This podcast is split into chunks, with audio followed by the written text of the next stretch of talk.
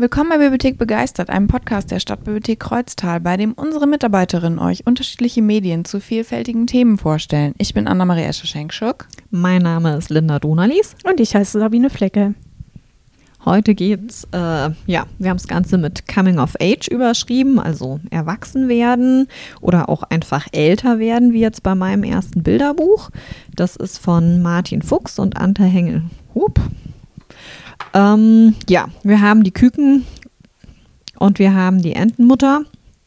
Die Entenmutter hat schon äh, seit dem Frühjahr nicht mehr fest geschlafen, weil sie im Frühjahr das Wertvollste überhaupt bekommen hat, sieben Küken. Jetzt hat sie tief geschlafen und stellt mit Schrecken morgens fest, eins ist weg, Fedi. Okay, was tun? Man sucht einfach an den unterschiedlichen typischen Spielorten nach der kleinen Ente und ja, die Mutter ist völlig entsetzt, als sie beim großen Wasserfall ankommen, ähm, weil der Wasserfall ist halt sehr groß und mit den gefährlichen Strudeln und dann kommt halt die Erwiderung von den Küken, aber Mama, wir sind doch keine Küken mehr. Und so geht das dann weiter. Sie gehen zur alten Mühle, da ist das malende Rad, da dürft ihr nicht reingeraten. Die Mutter ist schon wieder völlig panisch auf dem Bild und wieder die Erwiderung, aber Mama, wir sind doch keine Küken mehr ja, die Stellen sind zum Teil auch wirklich nachvollziehbar äh, gefährlich und das größte Problem ist aber halt, also sie finden den Fedi nicht und gehen dann, das sieht man auch hier, total traurig nach Hause. Also da sieht man auch, dass die Geschwister wirklich traurig sind, weil er ist halt nicht zu finden. Ja, zu Hause wartet da eine ganz große Überraschung, die überblätter ich jetzt auch einfach. Gemein. Ja, total. äh, ja, und dann ist das Ende Ente gut, alles gut. So auf einer Seite zwischendurch, bei den meisten ist das nicht, aber auf einer Seite hat mich das ein bisschen an die Patterson und Findus äh, erinnert, weil da so viele Kleinigkeiten mhm. zu gucken waren, ne? Ja. Und auch so vom Gesichtsausdruck her. Ja, ja. Also das sind äh, Holzstiftzeichnungen in naturnahen Farben. Und genau, also ich finde auch auf der ersten Seite, das ist sehr, sehr süß. Also einmal hat man da so Striche, ne, wie groß die kleinen Enten sind, mit den Namen auch daneben. Da noch ein Bild von den sieben Eiern damals. Und ja, das ist echt ganz niedlich. Oder auch die sieben Wassergläser auf dem Nachttischchen neben dem Hochbett. Die müssen sich drei äh, Betten teilen, die Entchen. Das ist total niedlich gezeichnet, ja doch, also sehr ansprechend, finde ich. Ja, auch so Liebe fürs Detail, ne? Wenn du dir mal die Bettpfosten anguckst, das sind Ostereier. Ja. Schon, ja. Da unten schön. rechts ist auch ein Bild von denen, als sie noch Eier waren. Genau. Stimmt. Ja. da wurde auch gemalt und gebastelt bei den Enten oder die Entenmutter hat halt abends ne, mit Tee und Teekanne noch die wilde Ente gelesen. Da liegt das Buch noch neben ihrem Sessel. Nee, also echt ja. sehr, sehr ansprechend gezeichnet. Der Text ist auch total verständlich und ich finde es auch ein ganz wichtiges Thema für Kinder, was einen ja auch ewig beschäftigt. Ähm, ja, immer dieses neue Loslassen ne? und Kinder in Situationen geben, die auch gefährlich sein können. Ja, dann mache ich mit Berufen weiter. Kleine Leute, große Pläne von dem Quentin Crébin. Ähm, da sind wir in einer Hundeschule und da gibt es ganz viele Hundewelpen und die Lehrerin fragt die Welpen, äh, was sie dann später werden möchten. Und ja, dann hat man halt so ganz typische Sachen, die auch zu den Hunden passen. Also hier dieser Dobermann zum Beispiel, der möchte gerne Polizist werden. Und das finde ich ist jetzt so irgendwie auch klassisch, auch dieser wachsame Blick. Ja, du musst lachen. Das genau das Gleiche wollte ich sagen. Der Blick passt. ja, und dann hast du aber auch Sachen, ähm, ich muss jetzt mal gerade gucken, ob ich das absolut obersüßeste finde, was mir am besten gefallen hat. Ähm, hm. Jetzt kommt, glaube ich, ein bisschen weiter hinten noch. Äh, da ist ein Mops, der möchte Balletttänzerin werden. Ja, ja, das Bild ist wirklich, wirklich total niedlich. Hm, ich finde es gerade nicht. Ähm, ja, also es gibt welche, die sind äh, ganz klassisch, so wie man das denkt. Und es gibt dann aber auch welche, die äh, anders sind. Und was ich auch ganz toll finde, ist, äh, warum die Kinder das werden möchten. Also zum Beispiel ähm, dieser Dobermann Anton, der möchte Polizist werden, weil er jetzt schon am Spielplatz aufpasst, dass sich alle an die Regeln halten. Ähm, oder der Pudel Natalie, die fällt oft hin und weiß genau, wie man Pflaster aufklebt und deswegen möchte die Ärztin werden. äh, und der Terrier Ben, der fliegt gerne und möchte Superheld werden. Oder ähm, jetzt hier der Spaniel Helen, die möchte gerne Baggerfahrerin werden, weil sie im Sandkasten immer die schönsten Burgen baut. Ja, ach, hier ist der Mops. Oh, oh mein Gott, er hat ein Tütü. Genau, an. die Laura. Die möchte Tänzerin werden, weil wenn die Musik hört, kann sie einfach nicht still sitzen.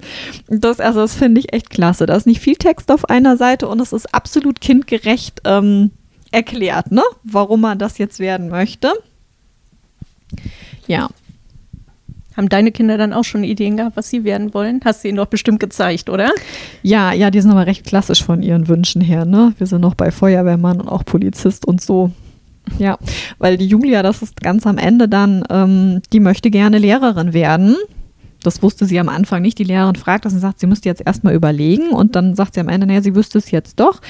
Ähm, sie mag äh, Kinder, aber sie mag das noch mehr, Kinder mit schwierigen Fragen zu ärgern. Und deswegen möchte sie, wenn sie groß ist, Grundschullehrerin werden. ja, doch. Also das ist echt total niedlich, um mit diesem Thema einfach mal ins Gespräch zu kommen, ne? was, was Kinder gerne später werden möchten. Und ich finde dadurch, dass da auch Sachen bei sind wie Postbote, Baggerfahrer, aber dem auch Arzt, Polizist, ist es auch echt sehr breit gesteckt. Ja, und es ist von den Zeichnungen, finde ich, auch cool. Ähm, es ist überhaupt nicht knallig gezeichnet, sondern so nostalgisch. Vorne war ja auch so ein Sepia-Bild drin, ne?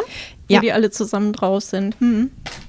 Ja, genau. Ja, und auch die, äh, ne, die Kochmütze, diese Fliegermütze und so, was man vorne sieht, das ist alles, ich weiß gar nicht von wann das ist, aber auf jeden Fall alles älter.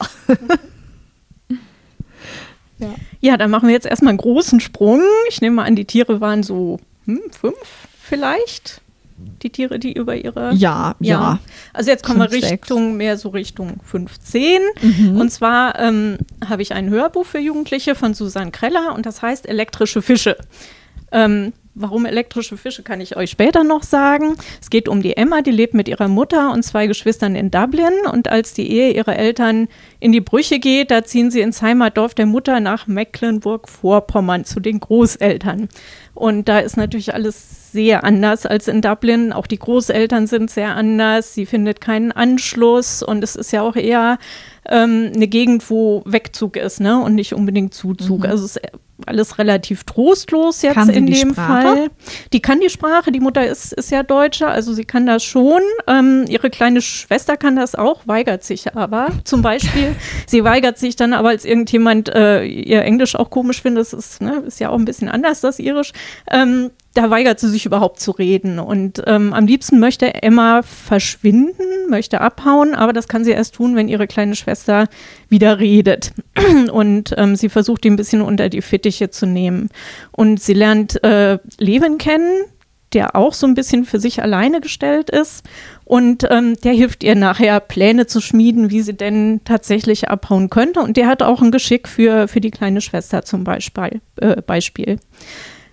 Ja, also sie hat einmal das Problem, dass sie in, in die Gegend nicht reinpasst, aber sie hat auch ähm, so das Problem, dass sie halt gerade sich entwickelt. Ne? Sie übernimmt ja jetzt ganz andere Rollen, als sie das in Dublin gemacht hat. Sie wird erwachsen und sie ähm, empfindet auch was für den Levin, aber weiß noch nicht so genau was. Und ähm, da kommt schon ziemlich viel zusammen, zumal ähm, der Levin auch es nicht so ganz einfach hat. Der hat auch sein Gepäck. Die Mutter ähm, hat eine psychische Erkrankung und ähm, was jetzt alles sehr überfrachtet klingt, wo man denkt, Gott, oh Gott, ne, all die Themen in einem Buch. Ähm, ja, es ist, ist nicht überfrachtet, wenn man das Hörbuch hört. Also es fügt sich alles ineinander und es passt alles zusammen und ist sehr einfühlsam und auch sehr sensibel gegenüber allen Protagonisten. Also es ist jetzt nicht, dass die mecklenburgischen Großeltern jetzt irgendwie als weiß nicht, äh, hölzern dargestellt werden oder so. Es ist, äh, jeder wird schon liebevoll beschrieben und man ähm, bekommt auch ein Gefühl dafür, warum die ein, einzelnen Personen einfach so sind, wie sie sind. Und das hat mir sehr gut gefallen. Im ich glaube auch die Situation, dass sich die Eltern trennen und man dann irgendwo anders hinzieht, das Ja. ist jetzt überhaupt, also leider überhaupt nicht mehr so ungewöhnlich bei Hm. uns. Ja, genau. Ja, und ich finde, dass dieses Cover ähm, das einfach sehr gut widerspiegelt. Ne? Auch ihre Einsamkeit. Man sieht also ein Mädchen, was in der, in der Ostsee steht. Und äh, das ist alles ein bisschen diesig. Also es ist, äh, Die endlose Weite drumherum. ja genau, sie guckt Richtung Dublin und fühlt sich ganz alleine. Und ähm, das ist auch sehr schön gelesen von Rebecca Madita Hund. Also genauso wie die das liest, stelle ich mir auch ähm, die Emma tatsächlich vor. Also empfindsam, aber auch tough. Und Genau, und in dem Text kommen auch immer wieder irische Einsprengsel vor und äh, es wird nicht übersetzt. Und wenn man dann mit seinem Schulenglisch nicht klarkommt, dann kann man hier innen drin nachgucken. Da gibt es nämlich ein Glossar, aber witzigerweise nicht nur für die, die englischen Sachen, sondern auch für die norddeutschen Sachen und auch für die ostdeutschen Sachen. Okay. Genau, also es hat mir gut gefallen. Das Einzige, was für mich negativ war, ist, ähm, da sind immer so vier Takte Musik zwischen den Kapiteln. Und ähm, ich glaube, das, das passt vom, vom Titel des Liedes schon zum Inhalt, aber es ist nur instrumental. Aber ich fand die Musik, also mich hat sie nicht angesprochen und ich glaube fast, dass es Jüngeren noch weniger anspricht. Aber das sind, wie gesagt, immer nur, nur vier Takte. Und ähm, ich denke, das ist ein wirklich sehr schönes Buch, was man aber auf jeden Fall vermitteln muss, ne? weil ich nicht glaube, dass das vom Cover her so äh, Aufmerksamkeit heischend ist, dass es jemand von sich mhm, aus mitnimmt. Die Autorin ist übrigens in Plauen geboren und sie ist ungefähr im Alter von Emmas Mama. Und ich glaube, daran merkt man auch, sie hat ein sehr gutes Gespür für Emma. Und ähm, es sind auch ganz viele Sachen, die man einfach über Ostdeutschland und die Vergangenheit dort und auch die Entwicklung, die es im Moment gibt, mitkriegt. Genau. Äh, deine Protagonistin ist 15, meine Protagonistin ist 16 und meine Protagonistin heißt Lara Jean. Und ähm, das Buch, was ich dabei habe, ist To All the Boys I've Loved Before von Jenny Hahn. Ähm, habt ihr vielleicht auch schon mal auf Netflix gesehen, für den Fall, dass ihr Netflix habt, weil da ist jetzt gerade verfilmt worden, die Buchreihe.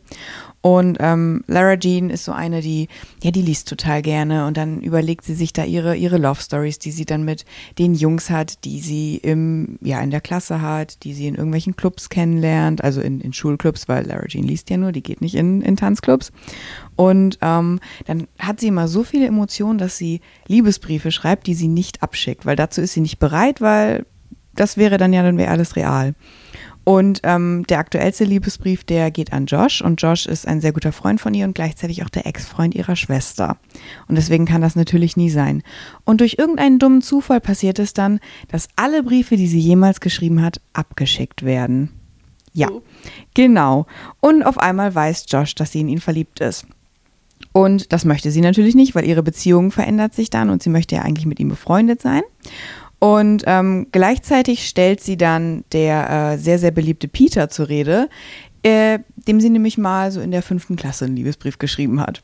Und der weiß aber natürlich nicht, wann sie den geschrieben hat, sondern ist so, wie, wie jetzt, du stehst auf mich. Das ist eigentlich gar nicht schlecht, weil meine Ex, meine Freundin hat mich gerade, hat gerade Schluss mit mir gemacht und ich möchte sie eifersüchtig machen und der, du willst doch auch diesen Typen da äh, von dir ablenken. Wir sollten so tun, als ob wir zusammen sind. Ähm, also ganz normal hier Fake äh, Relationship und so, was ich äh, immer eigentlich ganz amüsant finde. Und ähm, ja, am Anfang sind sie halt befreundet einfach nur und dann entwickelt sich das natürlich weiter. Und was halt total schön daran ist, dass ähm, Lara Jean dann halt sich wirklich damit auseinandersetzen muss, was für Gefühle hat sie. Wie wird man, wie geht man denn erwachsen mit seinen Gefühlen um? Weil eigentlich möchte sie das ja gar nicht, eigentlich möchte sie nur ihre Bücher lesen. Und ähm, ja, dabei ist es auch noch lustig erzählt und ihre Familie ist auch wahnsinnig witzig. Ihre kleine Schwester, die dann, Spoiler Alert, die Briefe abgeschickt hat. Genau, ja. die ist eigentlich so das Highlight. Hat mir sehr gut gefallen, ist auch als Film sehr empfehlbar. Ja, klingt so, als wäre das echt cool als Serie. Ja. ja. Dieses Ping-Pong ne, mit, mit den Beziehungen, das scheint sich mhm. ja durch ziemlich viele Bücher zu ziehen. Ja. Die, die so in dem Bereich sind. Das ist nämlich bei meinem auch ähm, Spencers Taxonomie der Liebe von Rachel Allen. Ähm, der Spencer ist am Anfang des Buches 13 und nachher 19 und er ist natürlich voll an Mädels interessiert, aber ihm erscheint die Welt ziemlich verwirrend. Und deswegen nimmt er was, was er im Biologieunterricht gelernt hat, nämlich diese Taxonomien zu schreiben, also so, eine, so ein Klassifikationsschema mit so Kästchen, ne? ähm, wo die Objekte ähm, die nach bestimmten, bestimmten Kriterien klassifiziert werden. Ne? Und er sortiert sich damit äh, seine Welt. Zumindest ist das äh, eine Art, wie er das tut. Das andere andere ist, er hat noch so Magic-Karten. Da gibt es dann Druiden und Elfen und Trolle und sowas. Und ähm, wenn er irgendjemand neu kennenlernt, ne, dann sagt er, aha, Troll. Zum Beispiel seine Stiefmutter hält er erst für einen Troll, die ist aber in Wirklichkeit wirklich prima und nachher wird sie also auch umklassifiziert. ähm, ja, also so ist das mit dem, mit dem Spencer und plötzlich äh, plötzlich äh, zieht in die Nachbarschaft die Hope ein. Hope ist schon mal gut, also Nom ist um. Und äh, er hält sie für eine Triade, weiblich nett, klettert gerne auf Bäume oder für eine Satyr-Heintänzerin. Und ähm, sie ist auch anders als die anderen Mädels, die er so aus der Schule kennt. Also sie ist nicht so oberflächlich, sie teilen so ein gewisses, äh, so gewisse Sie teilen äh, einige Interessen. Zum Beispiel ähm, hat die Hope eine Schwester, die im Ausland arbeitet und immer wenn die im Entwicklungsdienst irgendwo ist, dann plant sie irgendwelche Reisen, als ob sie die machen würde, die Schwester besuchen, was sie sich dann anguckt. Und sie interessiert sich auch für Natur und das tut halt der Spencer auch. Und ähm, die beiden nähern sich so ein bisschen an. Ähm, jetzt kommt dazu, dass der Spencer nicht nur so pubertär im Hirn ein bisschen durcheinander ist, sondern er hat auch das Tourette-Syndrom und das macht es ihm jetzt mit Mädels nicht gerade leichter. Ne? Tourette sagt euch mm, wahrscheinlich ja. was. Also der hat Ticks, einmal so, so körperliche, also zum Beispiel, dass sein, seine Schulter immer so zuckt oder ähm, manchmal muss er auch einfach Wörter wiederholen, wie so ein Echo und kann damit nicht aufhören oder eben auch Schimpfwörter. Ne? Und das ist dann nicht so günstig, wenn man Mail sieht und dann sagt man, nee, darf man nicht sagen, ne? aber das sagt man dann immer. Ja, und ähm, die beiden sind erst nur Freunde und da gibt es eben auch dieses Ping-Pong, mhm. interessiert er mich oder nicht und ja, aber vielleicht auch der andere. Und zum Schluss äh, gibt es tatsächlich bei den beiden Happy End. Das hat mir gut gefallen. Und die Geschichte wird auf verschiedenen Ebenen erzählt. Eben einmal aus Sicht von Spencer, der erklärt auch seine Gedanken.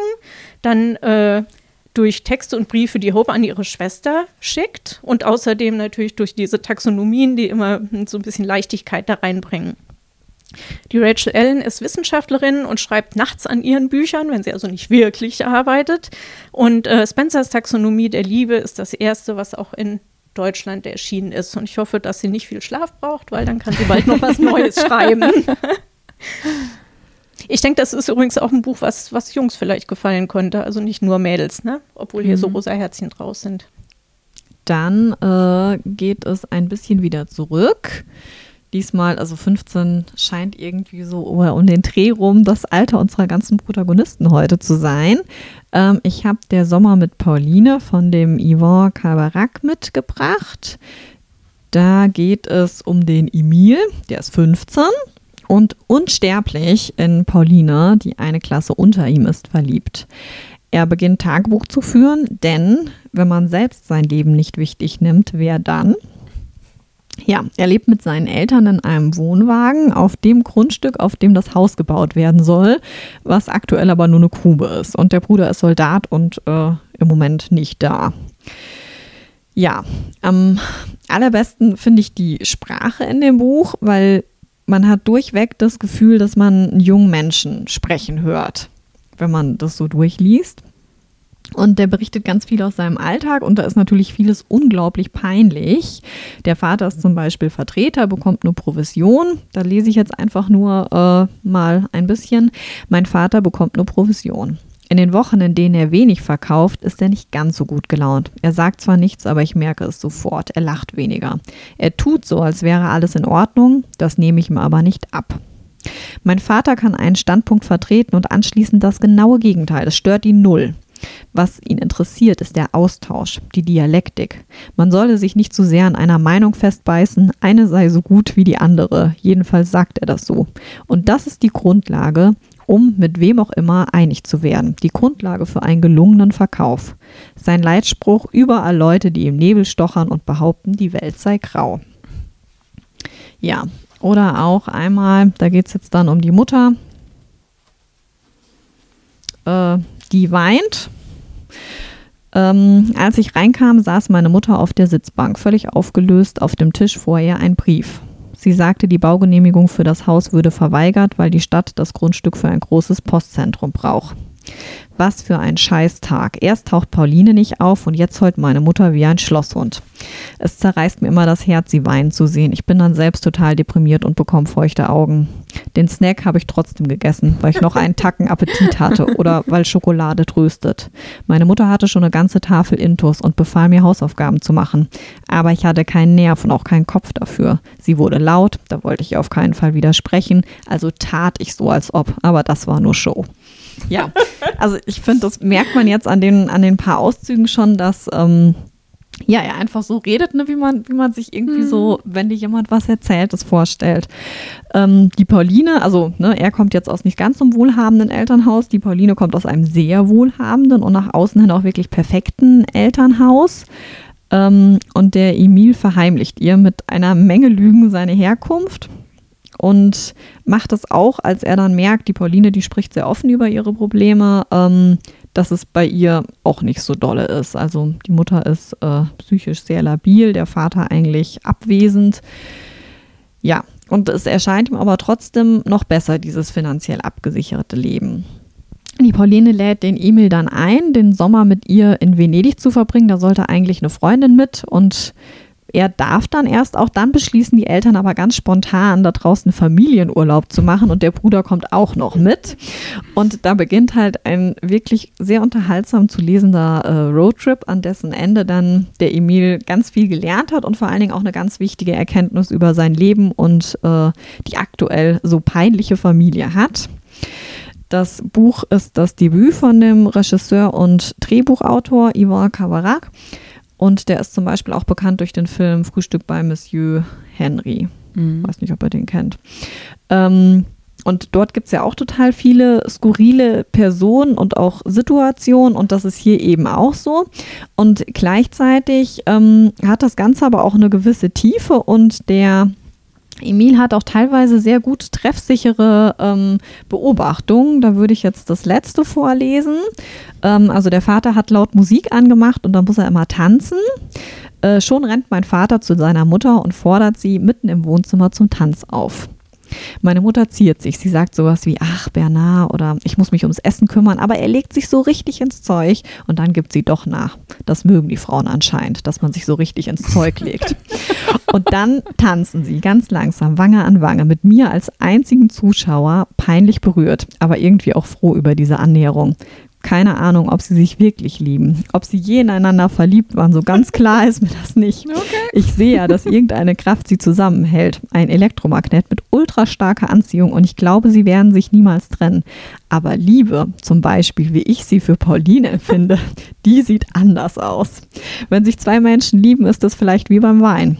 Es gibt einen langen Reifeprozess und man weiß erst am Ende, ob dabei Essig herauskommt oder ein besonders edler Tropfen. Und bei meinen Eltern ist anscheinend nie klar, worauf es hinausläuft. Das ist aber sehr philosophisch für einen 15-Jährigen. Ja, ja, ne? auch, ja. Ja, vielleicht unterschätzen wir die ja auch einfach immer. genau. Ähm, es gibt zu dem Buch auch noch einen Film, weil 2019 hat er das halt dann auch noch, bietet sich bei dem Beruf ja an, verfilmt.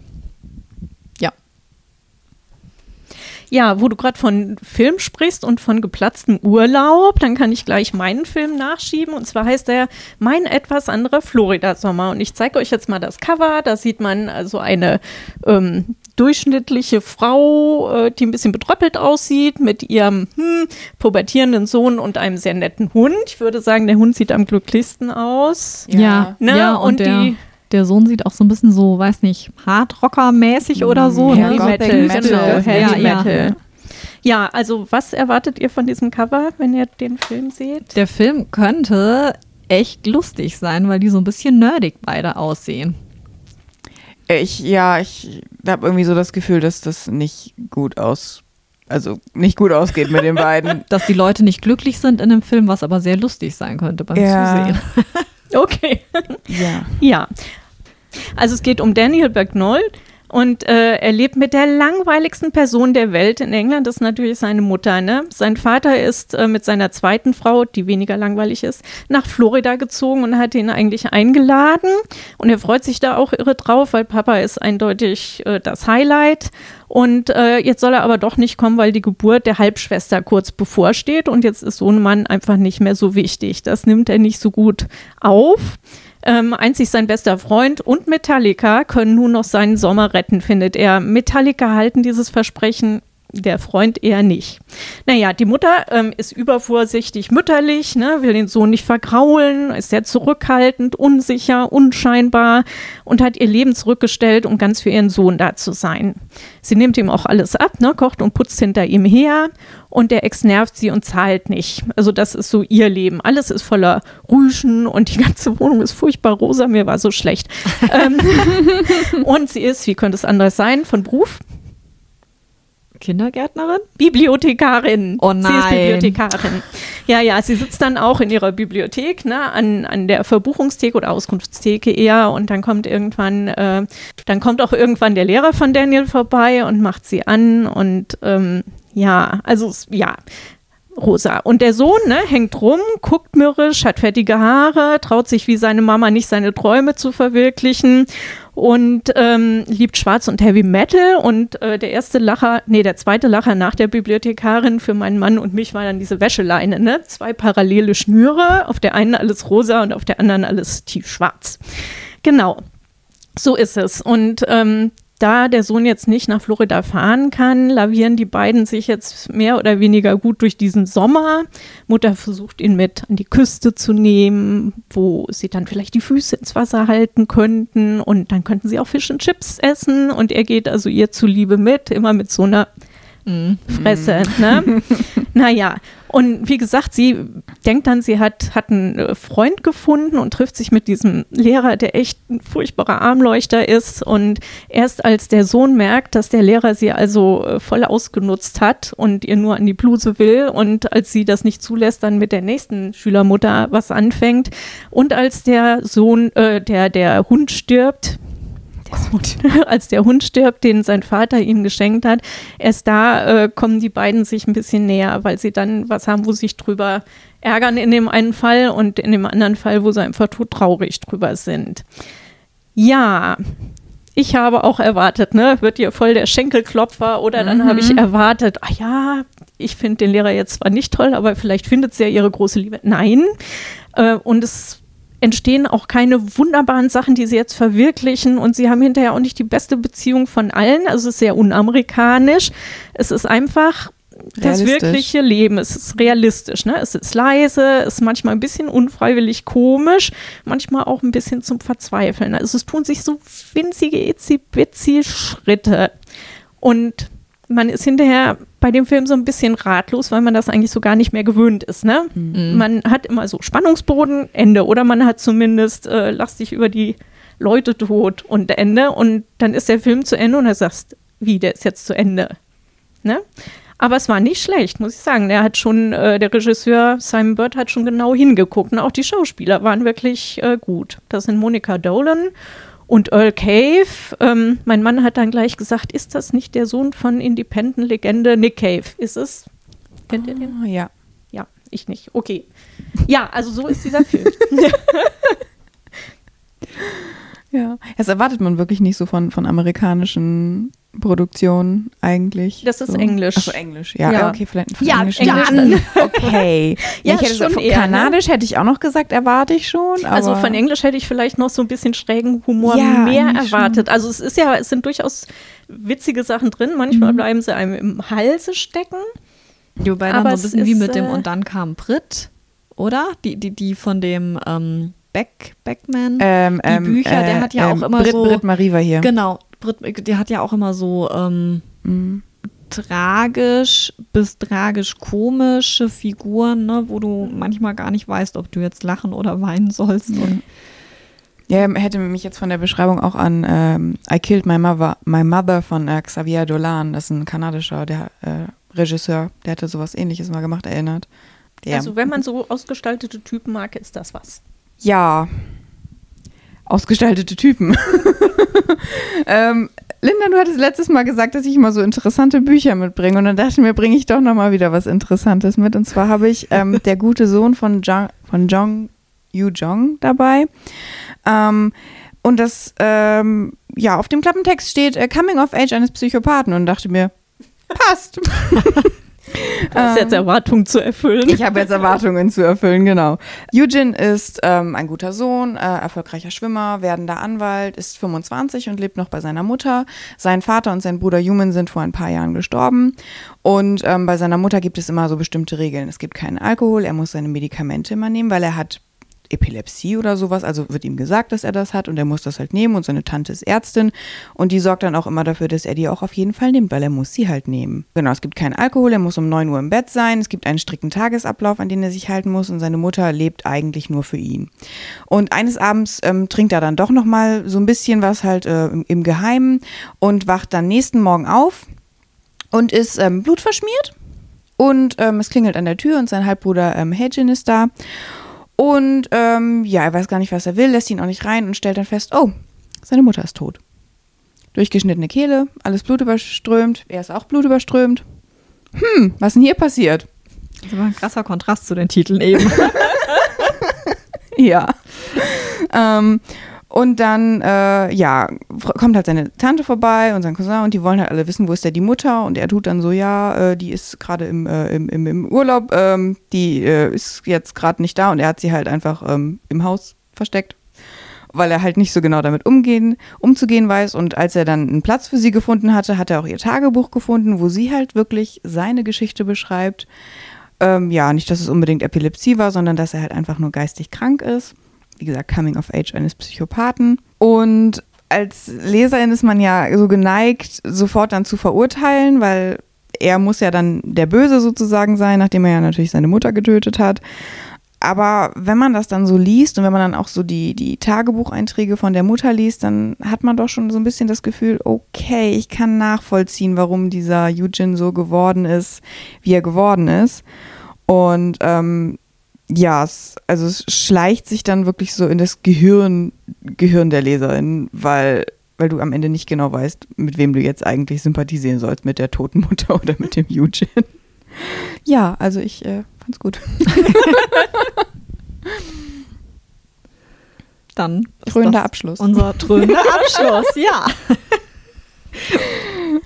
Okay, nächstes Mal geht es um Demokratie weil ja bald gewählt wird. Genau. Dachten wir, passt das? Passt. Dann sehen wir uns nächstes Mal. Bis dann. Bis dann. Tschüss.